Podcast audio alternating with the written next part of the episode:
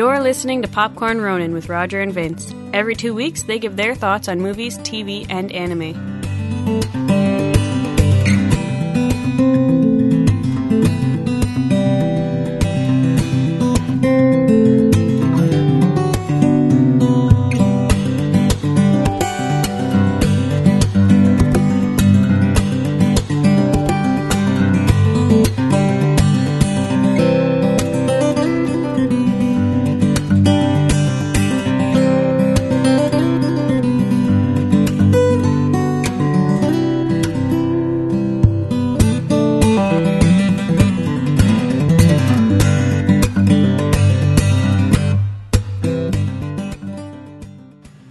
Recent episode of our Comic Book Informed podcast, I thought it would be fun to tackle a very popular series by novelist and comic book writer Joe Hill, who just happens to be Stephen King's son, but wanting to try to quote unquote make it on his own, as kids are wont to do sometimes, he changed his name and proceeded to write in a style very similar to his old man.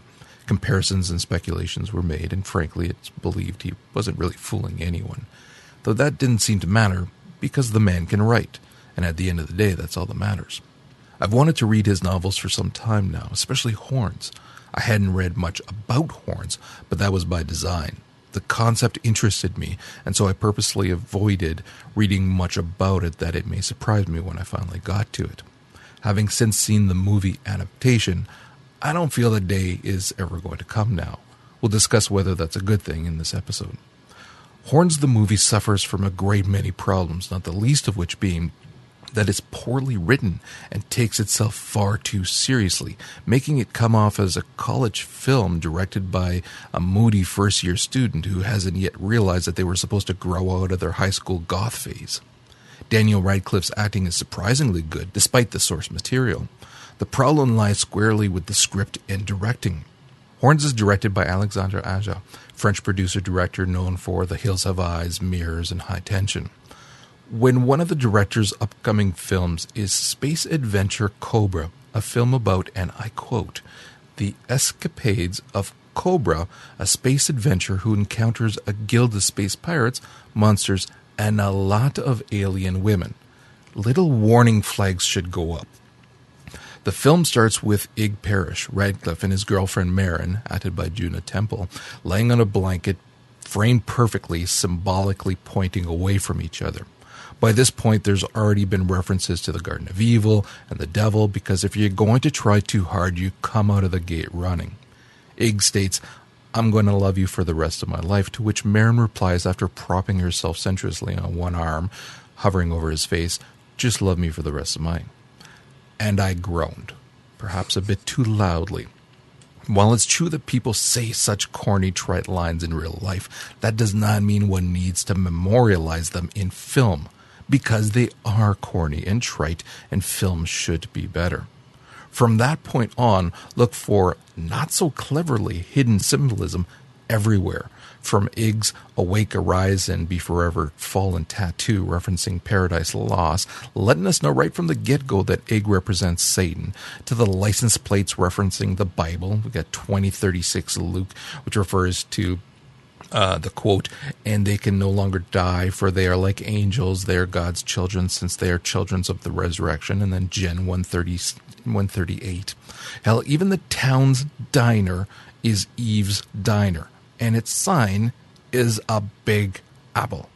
But what would you expect from a film named Horns that has as one of its first lines the woman in the refrigerator character asking the devil character, Are you horny? Now, I need to know, having read the novel, did it suffer from the same issues or was the novel actually any good? The novel was light years beyond what we saw here in the movie. Like, personally, I'd say it's the weakest of the three novels he's written, but it's not because it's bad. It just kind of has, uh, it, it bounces around between genres and it kind of loses its sense of identity. Like, it, it basically follows some of what we see here in the film, where it starts off at the beginning, like the very first scene is Ig waking up with the horns, and you know the backstory is filled in later. So the first chapter is kind of this dark comedy where, like, it, was at least for me the most enjoyable parts of the movie is where you know he's just having fun with the horns, if you will, yeah. and you know bringing out the worst in people and all that, and it was fun. and then it switches to their childhood, which reads like Stand by Me. so then when it comes back to the modern day, it becomes a revenge film. Before again, more flashbacks eh, when you finally get into the whole stuff with Lee and Merrin and you know them as adults, and it became like a really depressing, sad love story. Before he finally had the big blow off at the end, like each individual part was well done for the style it was trying to emulate. It just didn't come through as a cohesive unit for me. But I still found it overall enjoyable. Like I liked the characters, and like I said, each element worked on its own. Like the when they finally got into you know as we'll come to in the movie, you know, describing why Merrin and Ig you know had their uh, had their falling out. Like it was depressing, like legitimately, but that's because it actually was well written in that aspect. So that was handled better than in the book, or was it identical in the film? Because I the, found the it film trite threw corny. In the every film. element of subtlety out the window in every regard. In, in, in the comedy, in the in the in the quote love scenes and the story presentation, and like, for me personally, that's something I've noticed a lot with uh, Aja. Like I love horror films, but I despise pretty much every modern horror film. Like I've gotten into so many arguments because uh, Alexandre Aja is seen as like, you know the next big thing in horror film direction, and I despised his remake of The Hills Have Eyes, whereas people held it up as like, oh my god, it was so much better than the original. It's to the point where I don't think even Wes Craven knows what a good horror film is anymore because he liked the remake, but it just threw away all the subtlety, and that's the same thing we're seeing here. There's no, there's nothing oh, to latch no onto. It's just it's constantly going at 95 miles an hour and it never lets up. It doesn't give you know you as a viewer a chance to step back and breathe and kind of figure out the motivations. It just keeps going and going, and the only way you can have a climax is to go so far above and beyond everything you've already done. It becomes comical it's not just that, but it doesn't give the audience the opportunity to figure things out on their own either. Mm-hmm. And this is something we discussed in other films before as well, where, especially for me personally, I hate it when everything is shoved down your throat. You're too stupid to figure this out on your own, so I'm just going to lay it out for you. Like, See, and that's, I'm sorry to, to interrupt, but in the book, you know, you know pretty much from the point where they're 11 years old that Lee is the bad guy in the story. Like it never comes out and says it, but it also doesn't try to pretend that's not the truth. It's a matter of how does he get there and seeing that journey. Whereas in the movie, we're expected to ignore that he's kind of a jerk until the big reveal at the end. So again, it's subtlety. See, and for that there, you know, almost immediately. Well, immediately. I mean, once the horns mm-hmm. are there and everybody else sees them, and acts like an idiot, except for his lawyer, which is supposed to be this cute little thing. Oh, the lawyer's the good guy. You know he's wearing the cross. It's it's really it's been shoved down mm-hmm. your throat. And this is early on. And it's like you know it. There's no there's no trying to figure it out. It's there and you know it. And not just that, but then trying to hide this from us until far later on when the reveal is there. And it's like, we've known since the beginning. And the the actor who plays Lee, Max Ming, Ming what is it, Minghella? Minghella, yes. Is horrible in this. He's horrible. I hated him from beginning to end to the point where when when the reveal is made and he's basically well not basically he's a psychopath he doesn't feel or see or, or understand emotion or whatever. It's like the only response that makes sense is an emphasized eye roll because it's just so ridiculous and just again you saw it coming and it's so overacted that it's like oh my god it was terrible don't disagree whatsoever it all comes down to a complete lack of delicate touch with from the director and I'm, i assume the writers as well. So that there, that reveal again, because you said you know it from the get go. Essentially, yeah, it, it's the, no secret. It's it's a matter of seeing the characters coming to the realization. Like you, as the the audience, the reader, you get it, but it's still interesting seeing the characters, you know, unveil. So is Lee then a character that you actually are interested throughout the novel, or is he as ridiculous as he is in the, the film? I, I, he comes across a lot more subtly because in the in the book, because as we see in the movie, uh, Ig can kind of see people's memories. So a lot of the book is him seeing these events through multiple people's eyes. You know, seeing things from his point of view at first, and then from Terry's point of view, and then finally from Lee's point of view. And it adds layers onto the story where, okay, this guy, you know, didn't see Lee. It's obvious that Lee wasn't quite right. But then finally seeing things from his perspective and seeing just how unbalanced he was and how you know he was misreading every single situation because of his own you know shortcomings or you know defect or however however it was that you know he was perceiving signals from other people. Like there there was something fundamentally wrong with it but it wasn't until late in the story that you see you know how it really led to what it did. It wasn't just he was he was always evil so he killed her no it was okay he there, he was messed up and it, it, you know a lot of people ignored it or didn't quite see it until it was too late yeah, see, film version, it's not, things didn't progress and then he did something that he later regretted.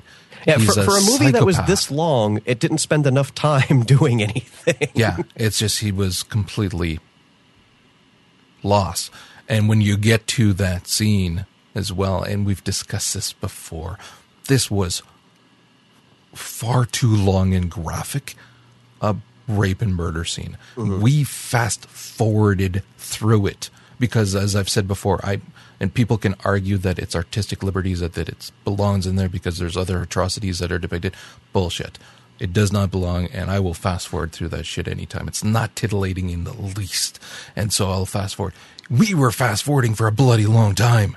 I was like, Jesus Christ, what the hell is this? And, and again, that that goes back to my previous experience with Aja's work as a director. You know, he's a blood and guts, violence, and you know, sexual assault as we see here type of guy. He wants all that to be on the screen. You know, he wants to cause a reaction. He wants it to be cringeworthy, but that's not what makes a horrifying story. No. And he doesn't get that, and so much of the modern horror audience doesn't get that either. Yeah.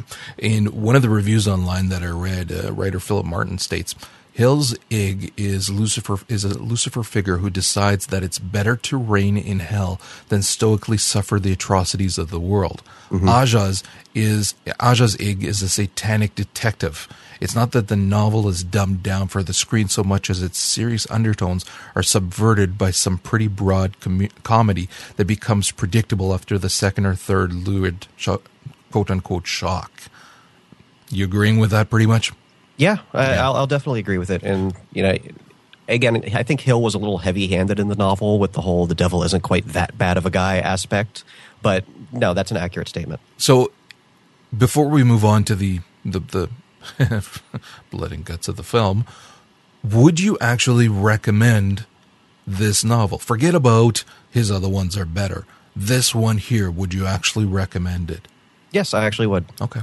Okay, good to know. It starts off great, gets a little awkward in the middle, and ends in kind of goofiness, like nowhere near what we see in the film. But again, it, it was an emotional journey along the way. there was no goofiness at the end of this. There was just in that it was so bloody over the top. Once you're past the the, the assault, the, the the ending to this. Like I know we're bouncing all over the place, but hell, the movie does anyway. So why shouldn't we? when you get to the end, we, of, we just want to get to all the worst parts first yeah, because there's very few good ones. When you get to the end there and there's the whole transformation and fight and everything, it is so over the top and ridiculous. Now, by this point, I especially had, I, I'd, I'd clocked out. This was, I clocked out early, but it was just one groan after another. And it's like, oh my God. And not just that, but it's so long. And you're like forcing yourself to sit through this. And it's like, let's just see how it ends, what's going on. And I've already fast forwarded through 15 freaking minutes of assault here. Let's just get to the end. And it's so over the top, ludicrous, stupid looking that you're like, it, I don't know, it, it defies explanation of how you're feeling. It's not just disappointment. It's like, what did I just sit through here? What, what, what was he trying to do? Because it, again, it's the, the, the, freaking bloody strokes are so broad that it's like it's a farce of a movie. And again, going back to the book, was the ending anywhere near this stupid? Not even close. Like, yes, it was goofy to the effect that yeah, he was you know he was a devil like character. He had these horns, like his skin had actually taken on a reddish hue from being burned in the car. Like he was carrying around the pitchfork, but it was more like just imagery. Like the actual story was he he never had these supernatural, you know, ridiculousness uh, aside from, you know, being able to survive fire. That was really the weirdest thing about it. Okay, so for people who haven't seen the movie, and I'm suggesting you not, maybe read the book, but definitely don't see the movie. Again, the character of Ig is he's he hasn't even yet been arrested. That's the other thing too. It's so freaking stupid in how it's presented. Like immediately he's being accosted by reporters all the time saying, How does it feel to get away with murder?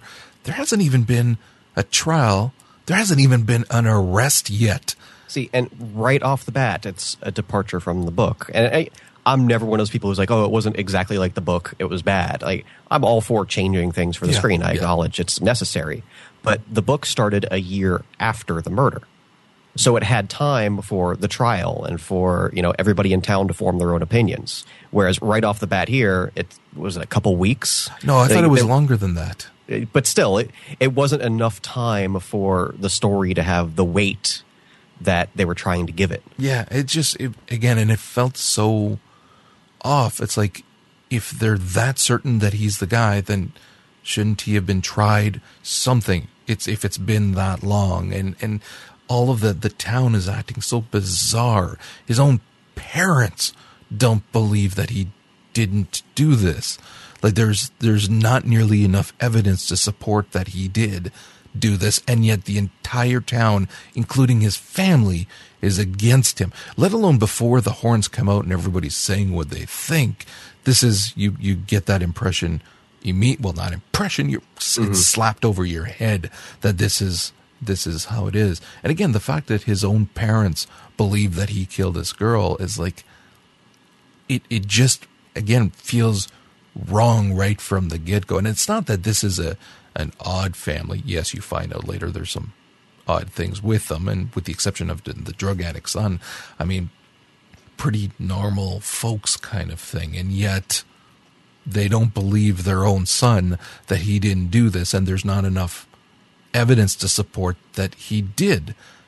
And then finding out that the father's actually messing somehow with the evidence as well. It's like, oh come on. I know you're taking artistic liberties because it's a film, but really, you you you're treating us like idiots at this point. Again, it's factually in line with the book, but it all comes down to how it was handled on the screen that made it kind of ludicrous instead of instead of emotional and somewhat realistic at least. Yeah. Once the horns come out, there are moments that are enjoyable in the film mm-hmm. just because of the concept and what it does to everybody around him. Unfortunately, it's so freaking heavy handed again that everyone is an asshole. Everyone has got these, whether it's perversions, some evil streak to them, violence, whatever. And it's not just that, like, he's bringing that out in them. It's not presented in such a way. It's presented in such a way that it's in them, in every single one of them. There's this. And, it, well, of course, with the exception of the, the lawyer.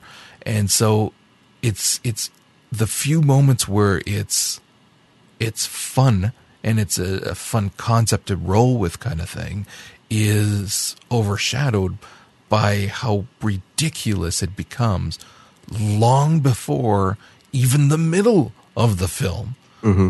and that, that's that's why in retrospect I, I can appreciate the decision again in the novel that they started off with that they let everybody have the fun and then it really stopped like he isolated himself so you didn't have any more of that stuff but you know it we've all been there. Like we've all been the nurse in the doctor's office. We've all wanted to stand up and scream at the at the parent ignoring their their loud child. But you know it's we're, we're trying to have a society here so we don't. And like I, I liked the concept of you know okay everybody has these desires. Now again the the book and the movie took it to certain extremes if you will uh, although again the movie had some things that weren't in the book but then again the one thing in the movie that i loved that wasn't in the book was the reporter scene Right. Because like that was just an ultimate catharsis of you know these people insert themselves in each other's lives. So just have them. You know the the fight was hilarious. So it was used to good effect at points. Exactly. But but again, it was it, it was again it, it just it was a bit too much. I, I wouldn't say a bit. I would say a whole hell of a lot too much, especially when you look at the running time of the film and how much attention is is spent on this. Because mm-hmm. once he decides that the only way he can resolve this is for him to basically become again a Satan detective and go out and speak to everyone, you have then s- so many scenes. Had it been sprinkled in and only a certain amount of scenes where this kind of thing happens, it would have been great. And it would have inserted those small moments of comedy that are required in a horror film because there's nothing like that nervous laughter that you get when you've been tense for so long. That's that's brilliant in a good horror show. But here it's so heavy handed and so all the time that the effect not only loses its effect, that's a horrible sentence, but you know what I mean. it, it loses its purpose. But not just that, but it becomes annoying and it becomes something that it's like, oh, God, just get on with it. I don't need to know why this person is like this or what they're doing or, you know, I, I, I don't need to know that. And especially the, get the racist things about wanting to sleep with a black guy. Now I'm going, why did we need that? Seriously, why? There's no point to that. It doesn't propel the story forward in any way, shape, or form. So again, it was just I keep going back to heavy handed. I mean, the, the, the scenes with the freaking doctor nailing the nurse, too. You're going like, why?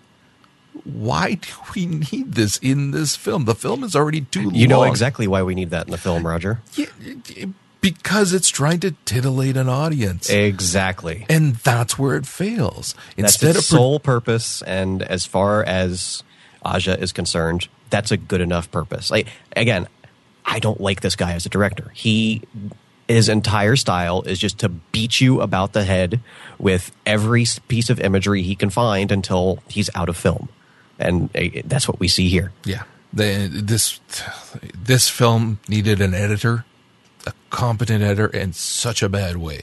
And whether And here's what really bothers me: Joe Hill was on set Yes. for most of the filming, and he loved a lot of what they did. Like he said, the Lee in the movie was better than the Lee in the book. yeah, I'm like, how can you be such a good writer and have such a bad concept of everything? Because like, even outside of, of this, when he talks about other stuff like that, at least I would see as terrible. Like he loves. I'm like, how do you have such bad taste, but your finished products come out so great? yeah, I the one of the few redeeming things in this show, which for me is funny because I really wasn't a Harry Potter fan, and and that's not slamming the books or movies. The the books, when you look at the the basic stories behind them and the importance of the the characters and things like that and what they're trying to accomplish and all that. Fantastic stuff. And not just for kids for adults as well. Like it's there there was a fantastic comparison ironically by Hill's old man who talked about Stephen King is the biggest Harry Potter fan yeah on the planet. comparing Harry Potter to Twilight. And it was not very positive for Twilight fans. But it's true. And but the movies came out around the time that again we watched it with our kids and as an adult watching it I'm, I'm certain it was different if you read the books and you were involved with the characters and all that but us not having that you basically come off as a whiny little brat it was a little annoying to watch at times so i couldn't i didn't enjoy them all that much now, that said, I still think that Radcliffe's a hell of an actor. And that's what we get here. I mean, one of the few reasons to enjoy any parts of this movie is Radcliffe. He does a fantastic job. Despite the material that he's given and the direction, he was fantastic. I enjoyed him a lot. Even though, again, a lot of it could be perceived as corny or stupid or trite, he pulls off the lines but that's not enough to carry the film. And when you're looking at the rest of the cast, not all of them are that great either. man, it's it's not pretty. His brothers are just annoying to watch every scene that he's in. Joe Anderson. oh my god, like uh, that's a character that was just butchered so badly and oh god, the scene with him at the end when he's on the drug trip is like one of the one of the most ludicrous things I've ever seen. Yeah. And yet was still probably only the second worst thing in this movie. I, it, you know, Juno Temple. Apparently, people. It's the first thing I've seen with her in it, and people really like her and think she's going to be a big star. I don't see it here. It was just very generic. Uh, Like it just running down. Remember when Heather Graham was supposed to be a big thing, and she's just you know some random waitress who wasn't even good in that role. Like, Yeah. oh, Yeah, it was. It, it- yeah, that was stupid. The again, the lawyer Max Minghella. I hated him beginning to end. I there were very few characters that I actually liked in this, and I know that you're not necessarily supposed to like them all because of all of their faults and things like that too that that come out throughout the show. But still, it was just you're supposed to like someone despite their faults. Yeah, it- it You know, just- not not everybody is immediately condemned just because they thought a bad thing once. Yeah, and and the acting too. It's it's not just the the characters were not something you can get behind. It was the acting for a lot of it was just not that good, and I'm quite certain it's not just the actors; it's the direction that they received. I'm gonna put damn near all of my hate for this on the direction because Aja's the one that was in charge of this. So he's the reason why we have so much stupidity throughout it all. I, I- don't disagree. Yeah. So again, I don't know how much more that we actually need to cover. I mean, when you're looking at the film again, he- gets the horn, brings out the worst in people, and then decides to roll with it. And then you get the stupid, like, oh, let's give him a pitchfork. Let's make him carry around a snake, which I'm Like, assuming where- that was in the book Where as well. did the pitchfork come from? that wasn't in the book? He, well, no, it was in the book, but again, in the book, it made sense. You know, it was a dilapidated old warehouse. You know, it was just happened to be there. Whereas in the movie, just all of a sudden he shows up with a pitchfork. no, I thought he picked it up in a warehouse or something like that as well. I I must have zoned out in that scene then. I'm fairly certain that yeah, it was in a warehouse or something, and he saw it on the ground and picked it up when the snakes were coming out, and he was trying to keep the Mm-hmm. Snakes away, and then the snake climbed up the pitchfork and climbed onto him. So yeah, it was there. Tells, but it tells was, you how much attention I was paying in certain points in this movie. yeah, but again, it was one of those like what, what? Come on! And again, it was the heavy-handed symbolism that's trying to be put in for all of these biblical references and everything, and whether that was in the book or not, I'm sure there was a number of them that were in the book. Mm-hmm. It was there was just too much of it that then, for me at least, ruined a lot of the film because there's a difference between subtly inserting re- religious undertones and slapping you over the face with it. And I I like religious undertones in a movie. It's and it's not necessarily religion that I believe. I don't care. It's interesting. And, and when well handled, it can be a fantastic plot device. But when again it's slapped over you over the head, then it's like, no, I See, it's one of those things where the movie had the same amount as the book did, but a book is a ten to fifteen hour experience. Yeah. So trying to take like you, you know when you're adapting a, a book to to the screen, you have to take what's important, and you know, but not every single reference is important. And if you have a quarter of the running time, you know, if if not less, then you kind of have to take a quarter of the references along as well. Like, and that's just it was a it was a very poorly done adaptation, which is all too common. So I mean, I can't really rag on that too much. Like, it, I could probably count on one hand the number of good adaptations there have ever been, but it's just again they looked at it and went, okay, what's the most striking parts of the story? What's the most visually appealing? You know, what's the most controversial stuff? Let's take all that instead of what's actually important to the core of the characters and the emotional experience. Did the book end the same way in terms of the rationale why Merrin left him? Yes. Okay. See, I but thought again, that was portrayed over a longer period. And we see it, you know, like I said, from different points of view. Like at one point, at reading the book, I hated Merrin. I was like, what the what the fuck did you know? That's you know that's a pretty shitty way to go about it. And then coming back around a few hours later, seeing it from a different point of view, you're like, oh my god, that's so sad. I can't believe I you know I can't believe I had the same anger for her that Ig did. Okay, because when I saw it at the end, by then too we'd seen so many cheesy, overused cliches that I there was no surprise at all. It was like, oh, okay, well, again, it's it's a matter of how it was pulled off and if it, whether or not it was given the right amount of time. Like again, this was a very like of all of, of the, again of his three novels, this was probably the worst one to try to adapt into a movie, just because of the plot structure and that so much of it actually needed time to breathe and sink in. That it, it was a lot going on for one film. I think it was a poor choice in every conceivable way. Poor choice of an adaptation, poor choice of writing, very poor choice of director, poor choice of casting for just about every role. Like beginning to end, like this movie was doomed for failure. yeah. The only scene that I actually really did like was after he's set on fire and comes out of the water and and says, "Well, we'll say this: I am hard to kill now."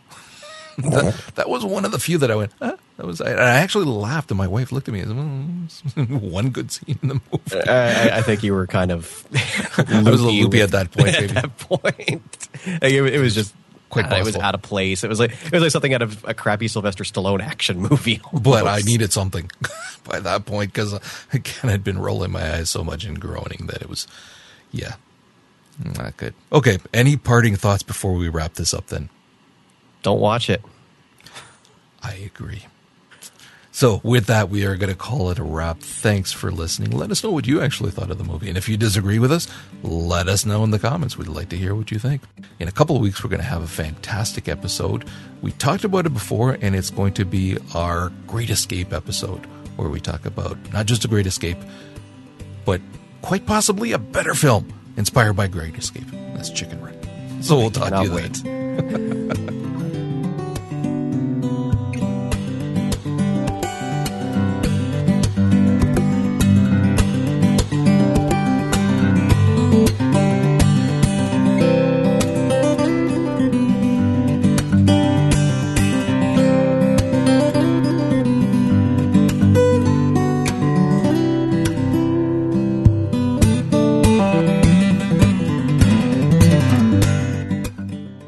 more TV, movie, and anime reviews, please make certain to stop by popcornronin.com and leave the guys your thoughts in the comments.